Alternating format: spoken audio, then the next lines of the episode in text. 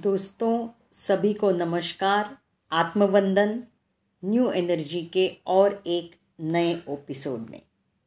कल हमने भू ग्रंथ के बारे में सुना, आज अभी भूमाता। इसके बारे में हमने पहले बताया था कि जब धरती हमें सौंपी गई तो वह निर्जीव थी। कांति शरीरधारी बन के धरती पर आकर उस पर एनर्जी टेम्पलेट की व्यवस्था की। यहाँ पर आने के बाद हम में से हर किसी ने अपनी चेतना में से कुछ भाग को मतलब छोटे से टुकड़े को, धरती को दिया। ऐसे चेतना के सारे टुकड़े मिलकर एक संपूर्ण एनर्जी चेतना की तरह तैयार हुए। थोड़ी परिणति के साथ एक चेतना बनी है। एनर्जी ने एक लक्षण को पाया, जिसकी वजह से उसने एक व्यक्ति की तरह व्यवहार और काम करना शुरू किया। उसी चेतना को हम भूमाता कह रहे हैं। धरती में हमने जान डाली। इसे विकसित शक्ति की तरह तैयार किया। यह भू चेतना या भूदेवी और कोई नहीं है, साक्षात हम है। हमारे अंदर का हिस्सा है। एक ग्रह पर जन्म लेने वाली आत्माओं का, अपनी चेतना का एक भाग उस ग्रह को देना सृष्टि में ऐसा किसी दूसरे ग्रह पर नहीं हुआ है। यही धरती की विशेषता है। इस तरह प्राण प्रतिष्ठा करने की वजह से क्या हुआ? धरती में विकास होने का लक्षण पैदा हुआ। गुरुत्वाकर्षण बल का निर्माण हुआ, जिसकी वजह से धरती कॉस्मिक डस्ट को मतलब अंतरिक्ष की धूल को, आकर्षित कर रही है। इस तरह धूल आकर धरती के ऊपर पड़कर धरती के आकार में विकास होता है। इतना ही नहीं, चेतना भी समय के हिसाब से बदलती और विकसित होती रहती है। धरती पर जीव कितना विकसित होंगे, उतनी ही भूचेतना उसके हिसाब से विकसित होती जाएगी। अपने विकास के लिए अपनी चेतना को ग्रह से बांटकर उस ग्रह पर जीना सृष्टि के चरित्र में कहीं नहीं है। ग्रह की सृष्टि करके उसमें जान डालकर जिसे पसंद है, वह आकर जीने के लिए बाकी के ग्रहों को इस तरह छोड़ दिया जाता था। लेकिन धरती के विषय में ऐसा नहीं हुआ। हमने खुद उसके अंदर जान डाली है। हम खुद ही उसके ऊपर जी रहे हैं। इसका परिणाम क्या होगा? चलो आगे देखते हैं। धरती के ऊपर व्यवस्थाएँ। हमारे धरती पर आने से पहले यहाँ पर बहुत सारे इंतज़ाम होने वाले थे। एनर्जी के रूप में रहने वाले हम जीव पदार्थ में आए हैं। हमने भौतिक रूप लिया है। यह सारी तैयारियाँ होने के लिए कई सारे युग लगे। जो विश्व हमारे गोल है, जब उसका एक रूप और निर्माण की मूर्ति बनाना शुरू किया तो हम कांति शरीर के साथ इस धरती पर आकर यहाँ के द्वंद्वत्व के लक्षण को अपनी आदत बनाना शुरू किया है। शुरुआत में धरती पर आते जाते रहना हमारी ज़रूरत बन गई थी। यह आना जाना बहुत दिनों तक लगा रहा। जब हम यहाँ पर आते तो बहुत दिनों तक यही रहकर वापस लौट जाते। भूकंप बहुत आहिस्ता और हल्के प्रकंप है। कांति शरीर होने की वजह से हमारे कंपन बहुत तेज थे। यह धीरे धीरे कंपन होना हमें नया लग रहा था। धरती पर आने से पहले हमारे कंपन की तेज़ी कम हुई, लेकिन ज़्यादा कम नहीं हुई। कांति शरीर होने की वजह से हमें इसकी आदत होने के लिए समय लगा। हमारे कंपन की तेज़ी को कम करने तक हम भौतिक शरीर को नहीं पा सके। इस ग्रह पर एनर्जी का बीज बोने वाले हम ही हैं। हम एनर्जी को यहाँ बोने के लिए आए हैं। हमें इसे भूलना नहीं चाहिए। निर्जीव धरती को भूदेवी बनाने वाले हम ही हैं। भू, भूग्रह का निर्माण, नमूने, वास्तु, मूर्ति और बीज हमने ही बनाया है। हमने भूग्रह की मूर्ति का निर्माण किया। तभी धरती अपने तीसरे आयाम के आखिरी स्तर पर आ गई है।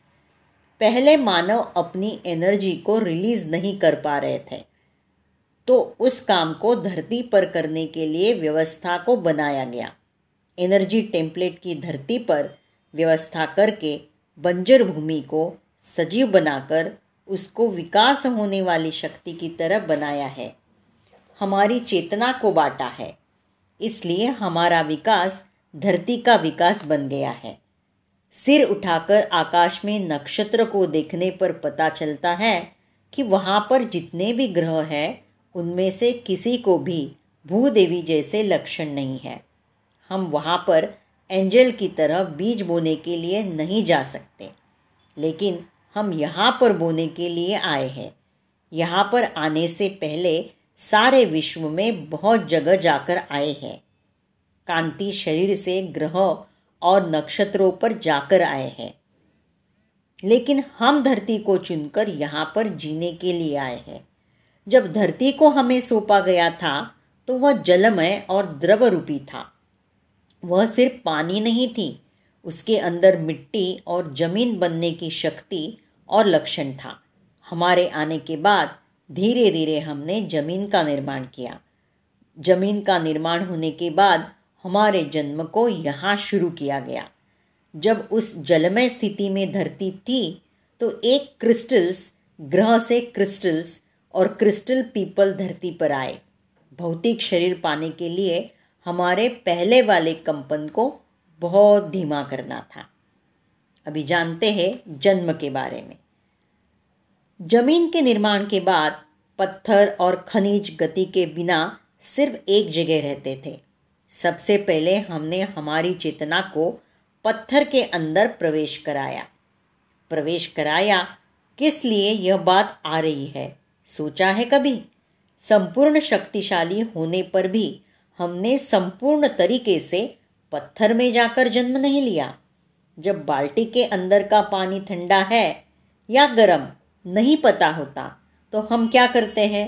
अपनी उंगलियों को पानी के अंदर रखकर झट से निकाल देते हैं। तब हमको उस पानी के बारे में थोड़ा मालूम होता है। उसके बाद हिम्मत करके फिर से और थोड़ी अंदर तक उंगलियों को रखते हैं।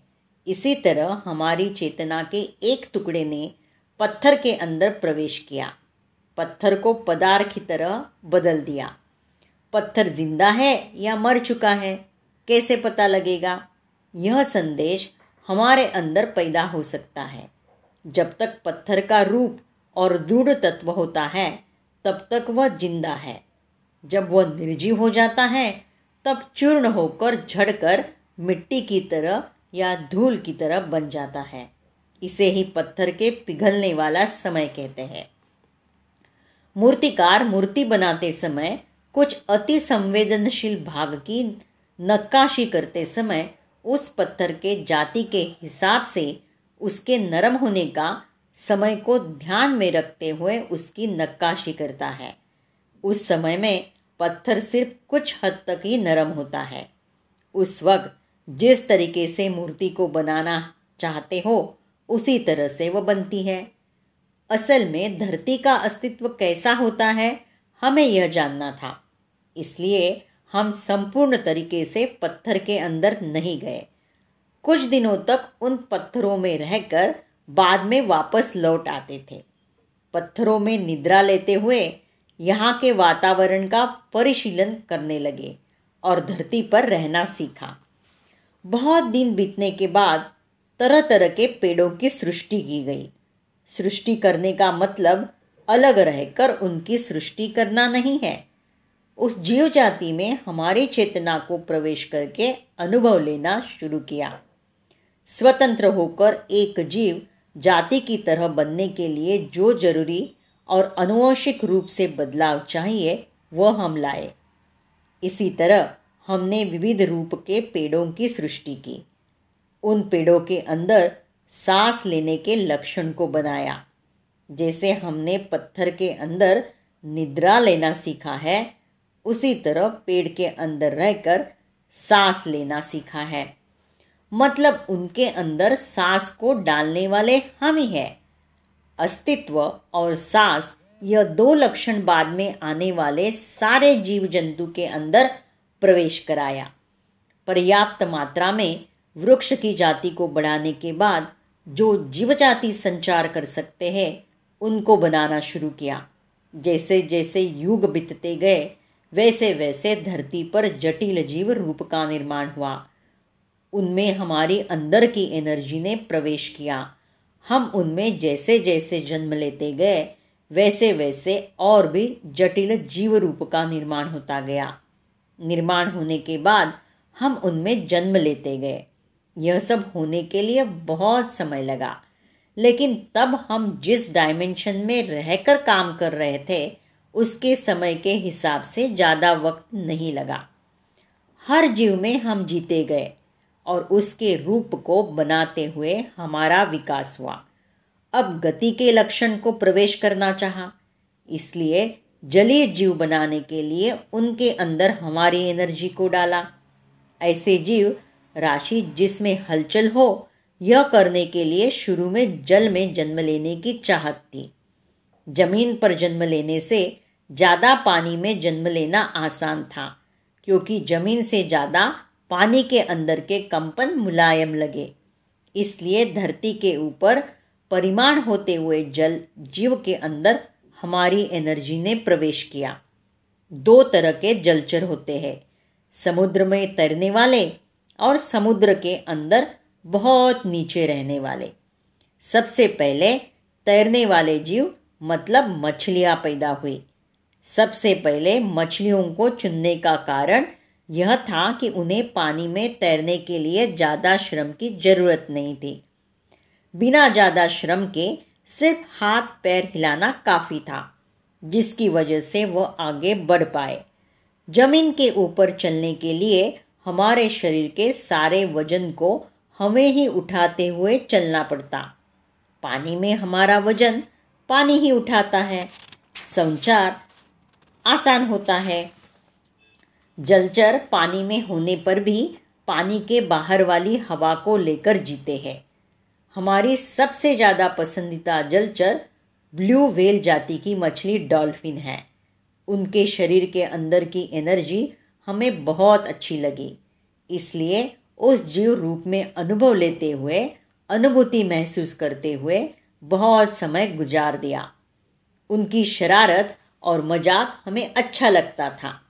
उस भौतिक शरीर में जन्म लेकर हमारे सामर्थ्य को दिखाना हमें अच्छा लगता था। इसलिए आज भी हम उन दो तरह के जीव रूप को बहुत पसंद करते हैं तो बियास कहता है। इसके बाद की दशा में जो जलचर पानी में तैर नहीं सकते, उनके रूप को धारण किया। पानी के नीचे चलना शुरू किया। पानी में चलने की आदत होने के बाद ज़मीन के ऊपर चलने वाले जानवर के बारे में हमारे मन में विचार आया। कई तरह के जलचर रीव जीव रूप को हमने धारण किया। यहाँ के तालाब और महासमुद्र हम ही हैं। यहाँ मानव शरीर धारण करने से पहले हमने उसमें तैरकर आनंद पाए हैं। जो पेड़, फूल और पौधे हमें आहार देते हैं, वह सब हम ही है। इसके बाद की दशा जानवर की दशा है। पहले उभयचर की तरह ज़मीन और पानी में भी रहने वाले जीव रहते थे। इस बात को विशेषज्ञ ने भी माना है। उसके बाद सिर्फ़ ज़मीन पर चलने वाले जीव की सृष्टि की गई। जंतु दशा पार करने तक हम कौन हैं, यह बात हमें याद थी। अज्ञान नहीं था। विविध जानवर के जन्म लेते हुए अनुवंशिक स्तर को ढालते हुए, उनको एक परिपूर्ण रूप और अस्तित्व देकर दूसरे जंतुओं के रूप में जाते हुए इस तरह जंतुओं की जातियों को तैयार किया गया। अब तक हम परिमाण मैग्नेट्यूड होते हुए और दूसरों का परिमाण करते हुए आने वाले जीव के अनुवंशिक निर्माण में ही ज्ञान छुपा है। इसलिए उन सबको मरण के प्रति सही जागरूकता है। धरती पर जो पत्थर है उसे भी याद है कि वह स्पिरिट का भाग है। हर पेड़ को, हर भाग को, हर कण को याद है कि वह स्पिरिट का भाग है। उनका मूल क्या है? यह उन सबको याद है। इसलिए एक जंतु के मरने पर बाकी के जानवर दुखी नहीं होते। जब पेड़ मरते हैं तो उसे अच्छी तरह से याद होता है कि वह कौन है। इसलिए वह कभी दुखी नहीं होता। विश्व में किसी भी लोग को इतना श्रम उठाकर बनाने का मंजर कहीं नहीं है। इस धरती पर या भू वातावरण में, हर परमाणु में हम जी चुके हैं और जी रहे हैं, लेकिन उसके बारे में हमें अब याद नहीं है। यहाँ के झाड़, पेड़, डाली, सब कुछ हम है। इसलिए धरती इस सारे सृष्टि में दूसरी कहीं नहीं है तो ब्यास कहता है धरती के ऊपर इस तरह से बैकग्राउंड तैयार करने के बाद असली पड़ाव में पहुँचे। वही मानव जन्म था। यह अत्यंत प्रदान था। धरती हमें कार्य सौंपने का मूल कारण यही है। मानव जन्म। तो धरती के ऊपर असली कहानी अब शुरू होती है। अब तक जो हुआ, वह सब सिर्फ़ एक सेटिंग है, जैसे धरती पर होना चाहिए उस तरीके से आत्मा विकसित होते हुए धीरे धीरे सीखते आई है। पत्थर में रहकर निद्रा सीखा, पेड़ में रहकर सांस लेना सीखा। इन सब के साथ इंसान की तरह बुद्धि के साथ जीना भी सीखना चाहिए। अब देखते हैं मार्गदर्शक। यहाँ पर आने से पहले हमने बहुत सारी तैयारियाँ की थी। धरती पर आने के बाद भौतिक पदार्थ में हमारी एनर्जी को प्रवेश करने के बाद हमारे साथ काम करने के लिए एक टोली की ज़रूरत होगी। यह बात हम पहले से ही जानते थे, जिन्हें हम मार्गदर्शक कहते हैं। साधारण रूप से दो एंजल्स हमारे बयान में हमारे पीछे होते हैं। वह हमारी तरफ़ भौतिक शरीर धारण नहीं कर सकते। वह कांति शरीर धारण करते हैं। जब तक हम इस धरती पर जन्म लेते रहेंगे, तब तक वह माया जाल के इस तरफ़ मतलब हमारी तरफ़ रहते हैं, हमारे साथ ही रहते हैं। उनका काम सिर्फ़ यह है कि उनको एनर्जी बैलेंस करना, हमें बैलेंस के साथ रखना। उस तरफ़ से आने वाले देवदूत और यह हमेशा के लिए हमारे साथ ही रह गए अगर एंजल्स हमारे मार्गदर्शक में रूप में नहीं होते तो हम हमेशा के लिए द्वंद्व के, द्वंद्वत्व के अंदर डूबते चले जाते। अब देखते हैं चक्र। मानव जन्म के कुछ आयाम का निर्माण करने वाले समझौते के बारे में हम सब जानते हैं। पशु पक्षी, पेड़, पत्थर में जो चेतना है, उसे मानव के अंदर नहीं होना चाहिए। हमें संदेह हो सकता है। अगर ऐसा है तो पालतू जानवर फिर चिंता करते रहेंगे, है ना? यह सब मानव की संगति का दोष है। जंतु दशा में रहने वाली आत्मा मानव जन्म के करीब आते वक्त पालतू जानवर की तरह पैदा हुई। मानव के बीच में घूमते हुए मानव के लक्षण को सीख लिया। जंगल के जानवरों में से ऐसे लक्षण हमें नहीं दिखाई देंगे। इसलिए इस तरह की यादों को रोकने वाली जो शक्तियाँ और एनर्जी हमारे अंदर होती है, उन्हें एक विधि के प्रकार विभाजित करके हमारे शरीर के अंदर एनर्जी सेंटर की तरह निर्माण किया गया। इस तरह के एनर्जी पॉइंट को हम चक्र कहते हैं। इस तरह की एनर्जी पॉइंट हमारे भौतिक शरीर के अंदर सात तारा के हैं। इथरिक शरीर में पाँच तारा के हैं। कुछ मिलाकर बारह सेंटर है। जब एक एक सेंटर एक्टिवेट होता है तो जुड़े हुए चेतना के लक्षण शक्ति के रूप में हमारे अंदर आती है। हम द्वंद्वत्व में या अज्ञान में है। कहने के लिए प्रदर्शन है। हमारे अंदर अनुभव और ज्ञान के बढ़ने पर एक एक एक्टिवेट होकर खुल जाते हैं। अब देखते हैं ग्रीड। अज्ञान को चूर चूर करना हमारे समझौते का एक पॉइंट है।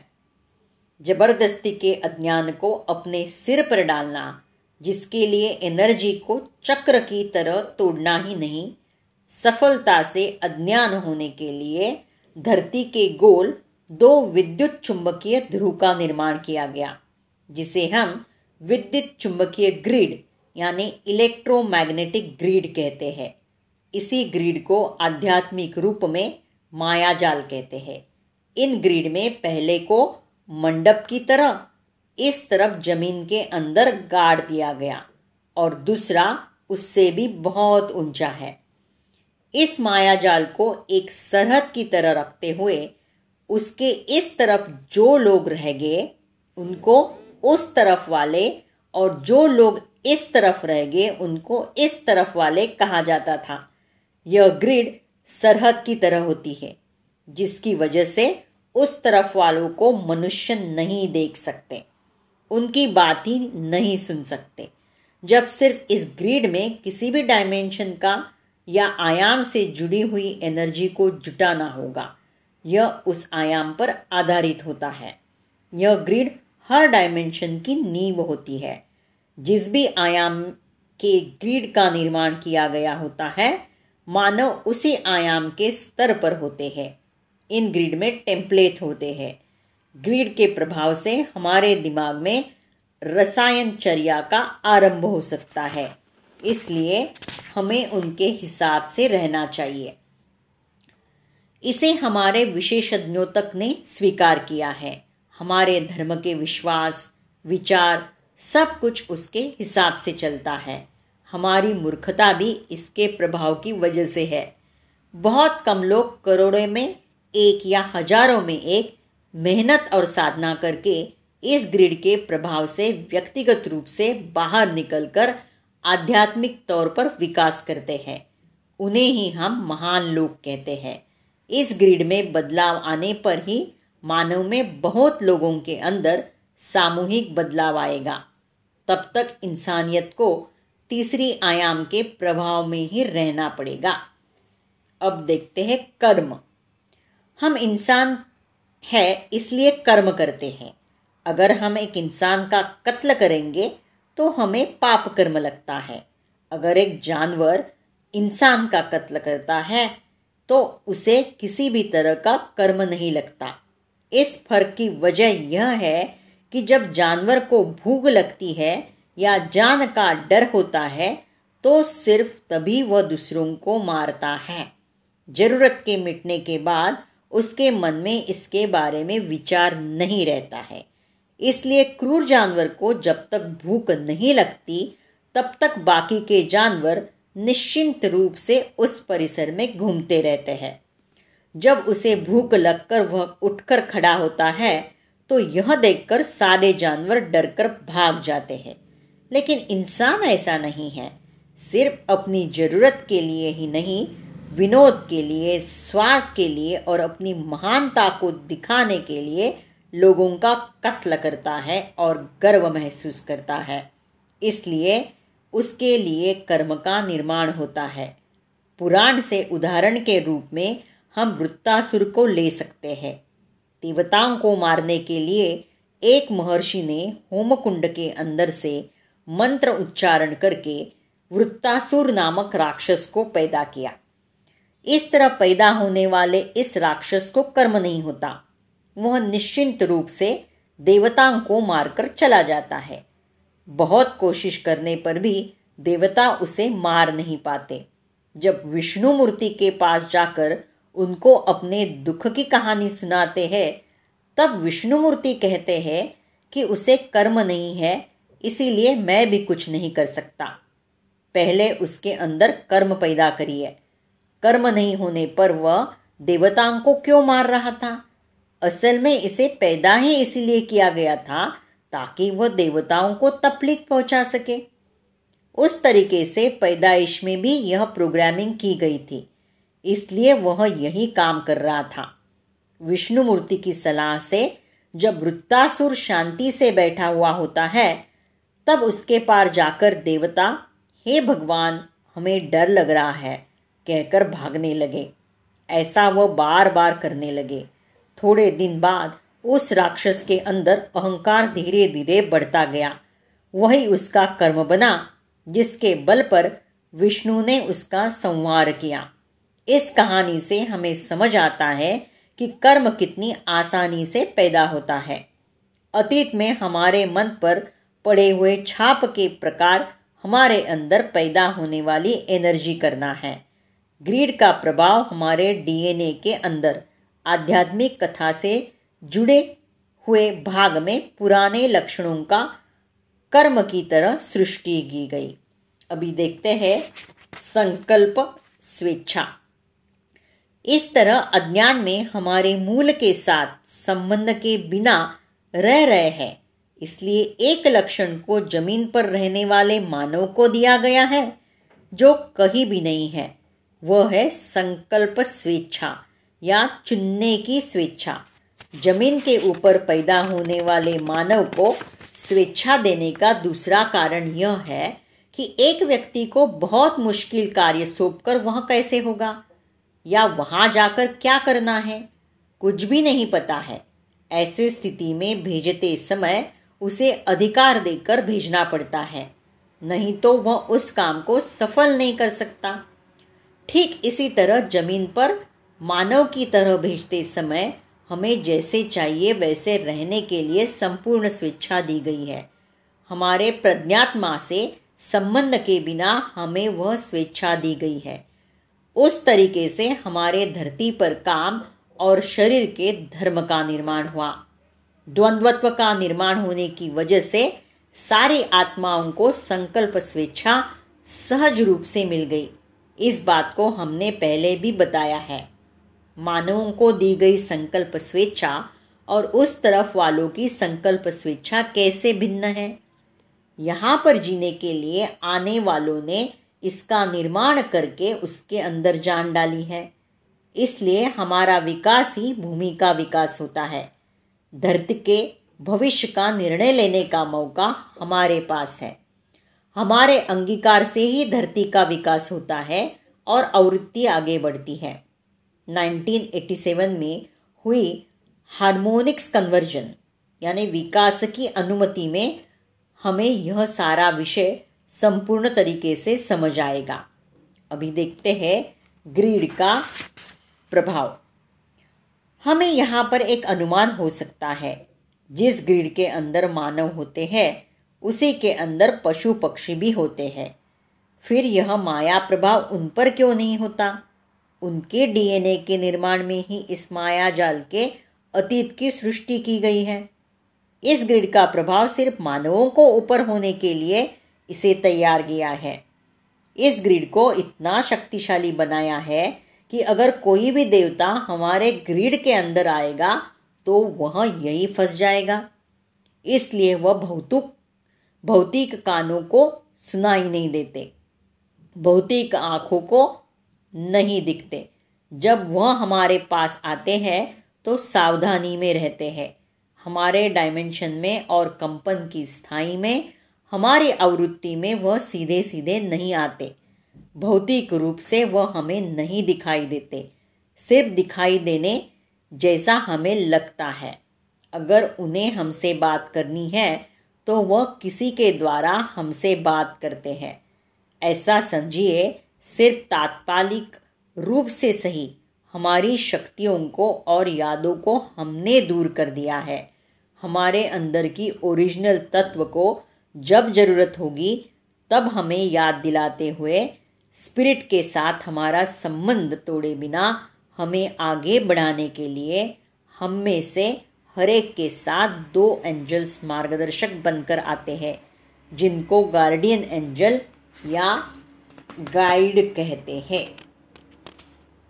अब देखते हैं मार्गदर्शक।